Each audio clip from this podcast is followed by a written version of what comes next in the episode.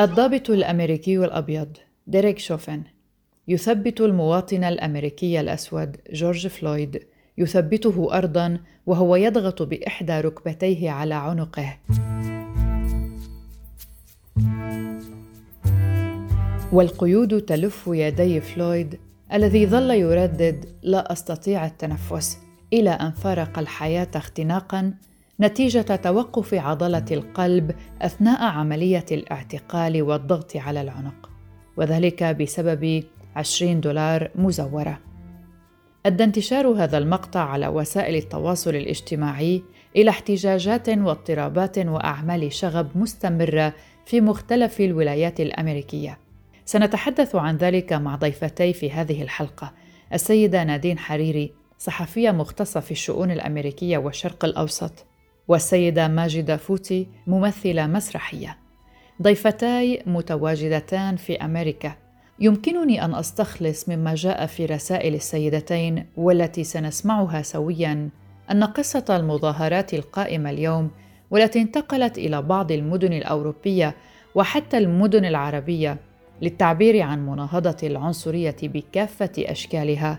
قصة هذه المظاهرات صحيح أنها قامت على خلفية ما حدث وفيديو مقتل فلويد الذي شاهده العالم أجمع لكن ذلك لم يكن جذر الحكاية وهذا ما أشارت إليه ضيفتي الصحفية نادين حريري. مقتل فلويد يعود إلى سلسلة من الأحداث المشابهة جرت على مدى عقود سابقة من قتل آه، كثير من السود على أيدي الشرطة من خلال اعتقالات أو خلال المطاردات سواء كانت هذه الاعتقالات محقة أم لا ودائما ما آه، تم التهاون في التعامل مع هذه القضايا رغم الاحتجاجات ورغم الحركات التي جرت في الولايات المتحدة آه، بخصوص هذا الموضوع. اذا هذه الصورة تعيدنا إلى أحداث سابقة مشابهة حصلت في أمريكا وفي دول أخرى تتعلق بتعرض أفراد من أصحاب البشرة السوداء للقتل بدافع العنصرية آخرها ما حدث في الولايات المتحدة سنة 2011 عندما تحولت أيضا مظاهرات سلمية اجتاحت بعض الولايات إلى أعمال شغب استمرت لمدة أربعة أيام. وكان ذلك للاحتجاج على مقتل رجل أسود أيضا على أيدي رجال الشرطة. كما أن حادثة مقتل فلويد وقعت في نفس اليوم الذي انتشر فيه فيديو يظهر امرأة بيضاء في نيويورك تستدعي الشرطة للقبض على رجل أسود بعد خلاف حول كلبها. ونقلا عن البي بي سي تظهر الأرقام المتوفرة للحوادث التي تطلق فيها الشرطة النار على الناس وتقتلهم أن فرصة مقتل الأمريكيين من أصول أفريقية بإطلاق النار من قبل الشرطة أكبر بكثير مقارنة بعددهم من إجمالي عدد سكان الولايات المتحدة. ورغم أن الأمريكيين من أصل أفريقي يشكلون ما نسبته أقل من 14% من السكان حسب إحصائيات عام 2019 الرسمية إلا أنهم كانوا يمثلون ما نسبته أكثر من 23% من بين كل ألف حالة إطلاق نار أدت إلى القتل على يد الشرطة. وهذا الرقم ثابت تقريبا منذ عام 2017 في حين انخفض عدد الضحايا البيض منذ ذلك الحين. آه، طبعا هذا الأمر يعود بتاريخ أمريكا إلى الزمن البعيد منذ أواسط القرن الماضي حيث حصلت حركة مارتن لوثر. وهذه الحركة حصلت في عام 1964 آه، والتي سعى فيها إلى إيجاد المساواة بين البيض والسود وإلغاء العنصرية وقتل فيها. في العام 1963 التحق أكثر من 200 ألف شخص بالمسيرة إلى واشنطن حيث ألقى مارتن لوثر كينغ خطابه لدي حلم من أمام نصب لينكولن التذكاري وقد طالبت تلك المسيرة يومها بالمساواة وبالوظائف وبتمرير قانون الحريات المدنية. آه الآن نعود إلى إلى ذات المشهد ونرى ابنة آه لوثر كينغ تحض على السلمية وتحض على نبذ العنف.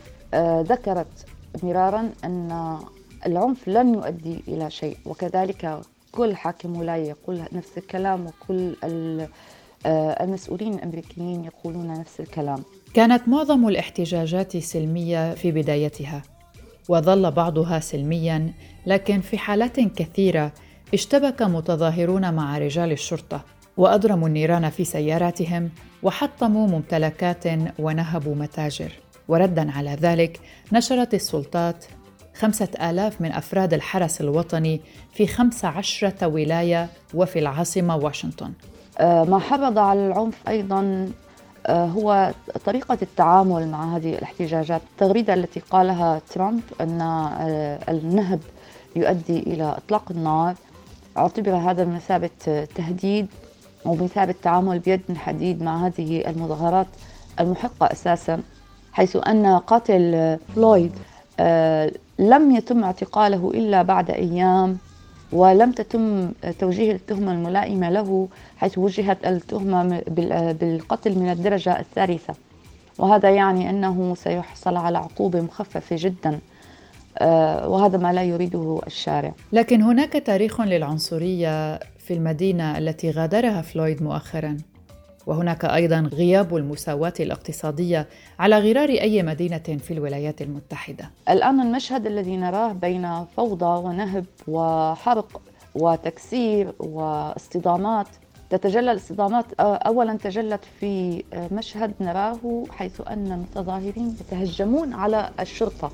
لسبب أن الشرطة دائما كان في السنوات الأخيرة تتعسف في إجراءاتها. كأن الشرطة لديها مطلق السلطة وهذه السلطة المطلقة يريدون أن يحدوا منها لأنها هي التي أدت إلى هذه الحوادث. دائما تم قتل هؤلاء السود على يد الشرطة فالعنف من قبل المتظاهرين تسلط على الشرطة. ورأينا كيف أنهم يتواجهون معهم ويحرقون سياراتهم ويزجون بها في الطرق ويتحدونها. وحتى حصلت هناك حوادث دهس وسيارات الشرطة انتهكت هذه الحشود وعبرتها بقوة. لكن سمعنا وشاهدنا مقاطع مطولة تصف النهب الذي حصل في ولايات مختلفة على هامش هذه المظاهرات وذلك إلى جانب تكسير وحرق بعض المحلات والمراكز والأبنية. النهب يعود إلى أسباب أولا آه، خلال جائحة كورونا كان هناك آه، كثير من نقص في العملة قدرة آه، الصرف قدرة تلبية المستلزمات. آه، دخل الناس في حالة جوع رأينا صفوف طويلة جدا جدا جدا من الناس التي تقف بالساعات للحصول على وجبة غذاء. هذه الظاهرة انتشرت في كافة أرجاء الولايات المتحدة رغم كل المعونات. قدمت المعونات بعض المعونات للكنائس. بتقدم الوجبات للناس. هذا يدل على وجود جوع كبير خلال فترة كورونا. أيضا آه، خلال فترة كورونا توضح من النسب والإحصائيات أن أغلب من أصيبوا بكورونا كانوا من فئة السود ومن فئة الناس ذو الدخل المحدود. الوضع الاقتصادي للناس كان سيء جدا ففي ظل الفوضى التي حصلت والمظاهرات العارمة والحظر التجوال والإغلاق كانت الفرصة سانحة لبداية النهب للحصول على المتطلبات. وتطور الموضوع لنهب عام. صارت تنهب المتاجر الكبرى من بينها شانيل وابل ورولكس آه، وكل المتاجر الكبرى. والآن نرى في نيويورك المتاجر الكبرى قد أغلقت أبوابها بالخشب لتحصن متاجرها وتمنع آه، إمكانية تكسيرها والدخول إليها. آه، أيضا هناك تحقيقات تقول أن هناك من يقفون خلف هذه الأعمال من نهب وشغب وحرق. يعزى ذلك إلى مجموعة آه، أنتيفا. أنتيفا هي المجموعة المناهضة للفاشية والتي تستهدف آه، أو تدعم رفع العنصرية وتستهدف تكدس الأموال بيد فئة معينة من الناس. حركة أنتيفا كما عرفها أصحابها في الثاني من شهر يونيو حزيران الجاري. هي ليست منظمة وليس لها عضوية أو اجتماعات ويأتي اسم أنتيفا من اختصار جملة ضد الفاشية. تدعم أنتيفا حق كل الناس في الحياة المتحررة من الاستخدام القمعي للسلطة ضدهم سواء استمدت هذه السلطة ظلما من الثروة أو الموقع القيادي الوظيفي أو الشعبية السياسية. وتدافع أنتيفا خاصة عن حق المضطهدين والمهمشين في الاعتراض. وتدعم القيام بالمسيرات والانخراط في العصيان المدني طلبا للعدالة. وردا على ما جاء من عدة جهات وتحميل هذه الحركة كل ما له علاقة بأعمال العنف والتخريب التي حصلت جاء ردهم في بيان. اخترت منه هذا المقطع. وبينما أنه لم يكن هدفنا ابدا الانخراط في أنشطة تخريبية فإنه لا يمكن تحميلنا مسؤولية إخبار الناس كيف يمكنهم التعبير عن غضبهم المشروع. إننا نفضل ونشجع السلمية ولا عنف إلا أننا نتفهم أن بعض الناس لا يشعرون بشعور جيد حاليا. إن مشاعرهم المشتعلة مبررة ومشروعة تماما وليس دورنا ولا من حقنا أن نخبرهم بعكس ذلك. ما يجري الآن هو خطير جدا ومرعب ولا ندري إلى إلى أين يتجه. ولكن هو آه، بمثابة ثورة جديدة كما حصل في أواسط القرن الماضي لفعلا موازنة الحق بين جميع البشر بحيث أنه لن يهم اللون يريدون تحقيق هذه آه، النظرية الإنسانية فعليا على أرض الواقع وليس مجرد نظريات وليس مجرد شعارات ترفع. يريدون إيجادها فعلا يريدون إحداث هذا التغيير. وهذا التغيير هناك إيمان أنه سوف يحصل. لذلك تجدين هذه الانتفاضات العارمة في كل مكان الاحتجاجات العارمة في كل مكان هي تتسم بشكل عام بالسلمية. ولكن انتهاكات غالبا ما تحصل في فترة الليل والمساء آه، وغالبا هي مخترقة من قبل آه، مجموعات معينة تهدف إلى هذا التخريب. آه، رأينا الكثير من المشاهد حيث المواطنين يمنعون النهب ويتعرضون للضرب بالتالي. ورأينا كثير من مشاهد رجال الشرطة يتركون واجبهم كشرطة وينضمون إلى صفوف المحتجين. ويجلسون على ركبهم في تعبير عن أنهم يتضامنون مع هذه الاحتجاجات ويخلدون ذكرى فلويد. آه، رأينا أيضا مشاهد أن المحتجين السود يعانقون رجال الشرطة البيض والعكس. رأينا مشاهد أن المحتجين السود يوجهون رسالة إلى الشرطة السود أي تعاطفوا معنا، كونوا معنا، كونوا في صفنا، لا تكونوا في الطرف الآخر. دعونا نتوقف هنا عند جملة رجل أسود. باتت تتكرر معنا كثيرا وفي سياقات تشعرنا بالحرج مرات وكأننا في محاولاتنا لنبذ العنصرية نمارسها. وفعلا هناك مواقف كثيرة على مستوى العالم العربي تم طرحها على وسائل التواصل الاجتماعي. قدمت وعرفتنا بحساسية هذا الأمر عن كثب من وجهة نظر أصحابها. وكمحاولة لشرح بعض هذه الأشكال التي يتم طرحها على أنها لنبذ العنف وللتأكيد على وقوف البعض مع قضية الآخر إلا أنها قوبلت بالرفض وبالنقد ومرات كثيرة بالصد. يمكن أن نتحدث عن كل هذا في حلقة أخرى مخصصة لذلك لكن الآن سأعود لضيفتي الصحفية حريري لتخبرنا عن قرب ومن موقعها في قلب تلك الولايات وبين الحارات والشوارع التي تقوم فيها الاحتجاجات. خلال السنوات العشر السابقة كانت تستخدم كلمة آه، أمريكي أفريقي أو أمريكي من أصل أفريقي لنبذ كلمة الأسود لأن فيها عنصرية شديدة. ولكن لأن هذه العنصرية هي موجودة ولكن مخفية بهذه الطبقات الزائفة فنرى الآن في جميع الأحاديث المتلفزة والإعلامية و في الشارع وفي كل مكان والشعارات التي ترفع من قبل المحتجين. لا أحد يستخدم الأمريكان الأفارقة وصاروا يستخدمون كلمة أسود والسود. Black Life Matters يعني حياة السود تهم. آه، لا لقتل السود. فتم تجريد الوضع بشكل عام.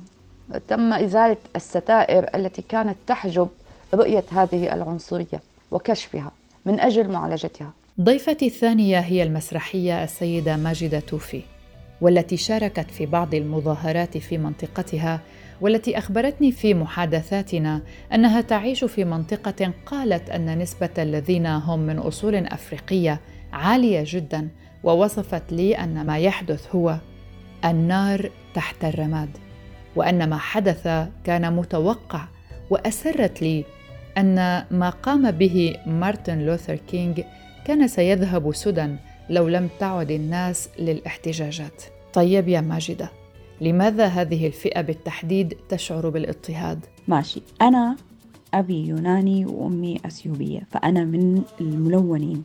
هذا اضطهاد بشكل مختلف راح أحكي عنه بعدين. طيب أول شيء بنمسك إنه ليش هاي الفئة تحديدا اللي عم بيموتوا اللي عم بيضطهدوا؟ إذا حكينا من ناحية السلوك والبيئة اللي هن عم بيعيشوا فيها الأكاديمي أو التعليم الصحة المستقبل هذا كله عند هاي الفئة مدمر تدمير كامل شامل. ليش مدمر تدمير كامل شامل أنا رح أحط مقارنتين. إذا قلنا واحد أبيض وواحد أسود ماشي؟ ما هي هي هي الخلاف الأساسي ما بين هدول الفئتين. نحن الوسط خليهم وال واللي بيعتبروا لاتين أمريكا متجنسين أمريكان خليهم هدول رح نحكي عنهم بعدين. طيب بالنسبة لي هاي الفئة أوكي ليش هن هيك؟ واحد. أول شيء آه مقارنتي ما بين الأبيض والأسود. آه دائما دائما الأبيض بينظر نحو المستقبل. ماشي؟ ما بينظر للحظة اللي هو عايش فيها. بعكس الفئة الفئة السود اللي هم بيعشقوا اللحظة. ماشي؟ كيف يعني؟ يعني أنا هلأ أبيض. جوزت دغري رح عم فكر بابني ما عم فكر بحالي. يعني هي أنا ليش عم بحكي لك هيك؟ عم عم هي عم عم تيجي هيك بالتراكم وبالتفكير. طيب شو عملت أنا؟ أنا كأبيض. أول شيء بكون أنا أصلا عم بشتغل منيح. حتى لو ما إنه مثلا أنا فتت على جامعة وتخرجت وهيك وهن على الأغلب على الأغلبية العظمى من البيت هن دائما أكاديميين وبيفوتوا على الجامعات وبيدرسوا وبيطوروا حالهم. حتى لو ما فاتوا على الجامعات وعلى الأكاديمية هن بيكون آه، بيجتهدوا بيشتغلوا بيعملوا شركاتهم الخاصة حتى لو كانت آه، صغيرة ببلشوا هيك. فشو بيفكر؟ بيفكر في إنه كيف هو يأمن مستقبل ابنه أو طفله هذا. فشو بيساوي؟ في تأمين صحي بيأمن له تأمين صحي.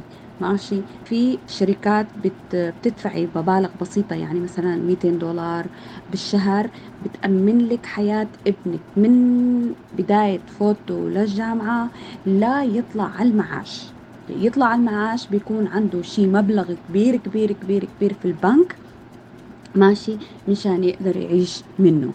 ما بيعملوا debt يعني ما بيفوتوا على الجامعات وهن بيكونوا دين عليهم آه على عاتقهم ليتخرجوا ويقعدوا يسدوا هذا الدين. لا هو بيفكر إنه بيأمن لابنه okay إنه جامعة مدفوعة okay ومعاش ثابت بالمستقبل لما آه يطلع على المعاش. يعني هذا الأب هيك الأبيض بفكر. أما إذا جينا للفئة الثانية الفئة الثانية دائما هن اللي ما بيفوتوا على المدارس يعني أنا ما ما تحاملا عليهم بس اللي عم شوفهم هيك ماشي؟ فوتوا على الثانوي العالي بيطلعوا من الثانوي العالي بيعيشوا اللحظة. يعني أول فئة بتجيب أولاد هن فئة آه، السود. أول فئة بتفكر في إنه مثلا تشتغل هي فئة آه، السود ما بقول إنه البيض ما بيشتغلوا بيشتغلوا. يعني بيشتغلوا إذا إذا أنا اليوم ما وفرت لابني مثل ما حكيت قبل ما وفرت لابني مثلا هذا ال life insurance أو ما بعد المعاش بعد ما أطلع على المعاش ما وفرت بترك ابني يشتغل وباخذ المصاري بوفر له إياها بحطها وبضلوا معي وبنعيش مع بعض لحد ما يفوت على الجامعة ويأمن مستقبله وسيف له المصاري تبعه. أما الفئة الثانية فأول ما بيفوتوا يعني يتخرجوا من الثانوي العالي بيقولوا لهم خلاص أهلا اطلعوا يلا روحوا شوفوا حياتكم. بيروحوا بيعيشوا آه، مع رفقات وبيجيبوا أولاد.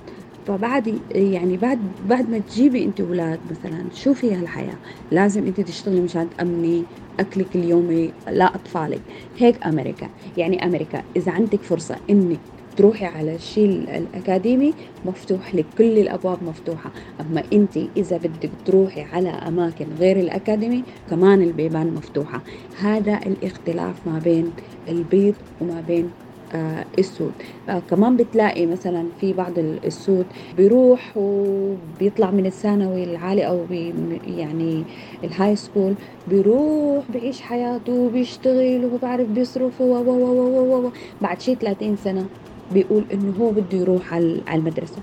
في في حين إنه ما ما بتصير هيك يعني مع مع البيض.